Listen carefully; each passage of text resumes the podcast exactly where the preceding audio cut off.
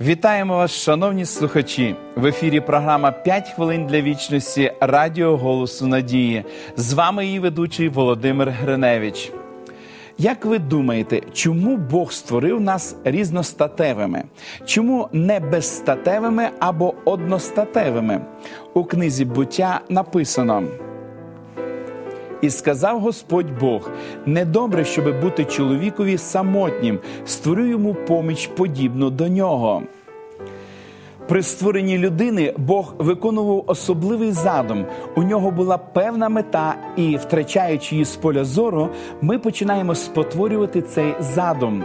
Поль Джонсон, англійський письменник і журналіст, у своїй книзі у пошуках Бога пише: чоловіки і жінки неоднакові, вони різні. Ці відмінності водночас є їхніми перевагами, таким чином, що чоловіки і жінки разом складають щось більше ніж просто суму різноманітних частин. Чоловіки і жінки поодинці не досягають повноти. Необхідно зауважити, що Адам без Єви був би чоловіком, але не людиною. Сам чоловік не є повним представником людства. Він не володіє всіма людськими якостями, а тільки властивими чоловікові.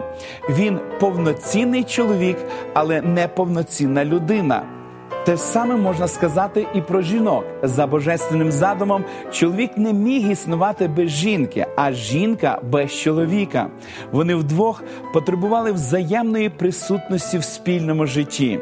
Тому взаємне притягання стати це не просто біохімічна реакція, як заявляють деякі. Це частина задуму, згідно з яким чоловіки і жінки досягають повноти, коли зустрічають одне одного. Людська самотність не входила в Божі плани при творінні. Союз чоловіка і жінки задуманий Богом, щоб заповнити потребу. Ним же закладено в нас. Немає нічого ганебного і принизливого в тому, щоб вважати, що всякий чоловік потребує жінки, а всяка жінка має потребу в чоловікові. Навпаки, ті, хто так не вважає, помиляється.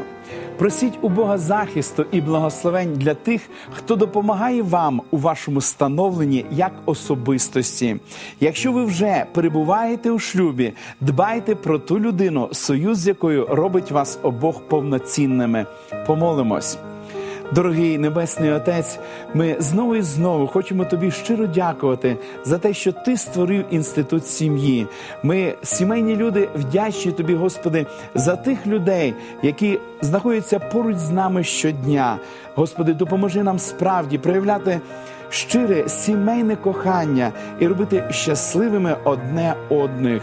Благослови, Господи, сім'ї наших телеглядачів, благослови, Господи, кожну сім'ю в Україні, і нехай панує злагода і мир у сім'ях. Нехай, Господи, славиться Твоє святе імення у кожній сім'ї.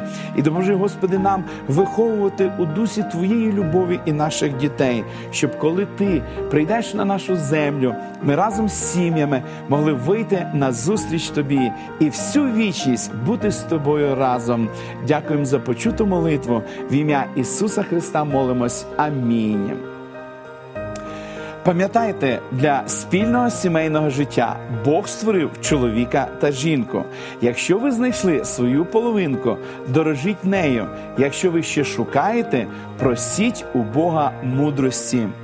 З цього приводу пропонуємо вам вивчати цікаві уроки Щаслива сім'я. Саме вони допоможуть вам краще зрозуміти призначення сім'ї у світлі святого Писання.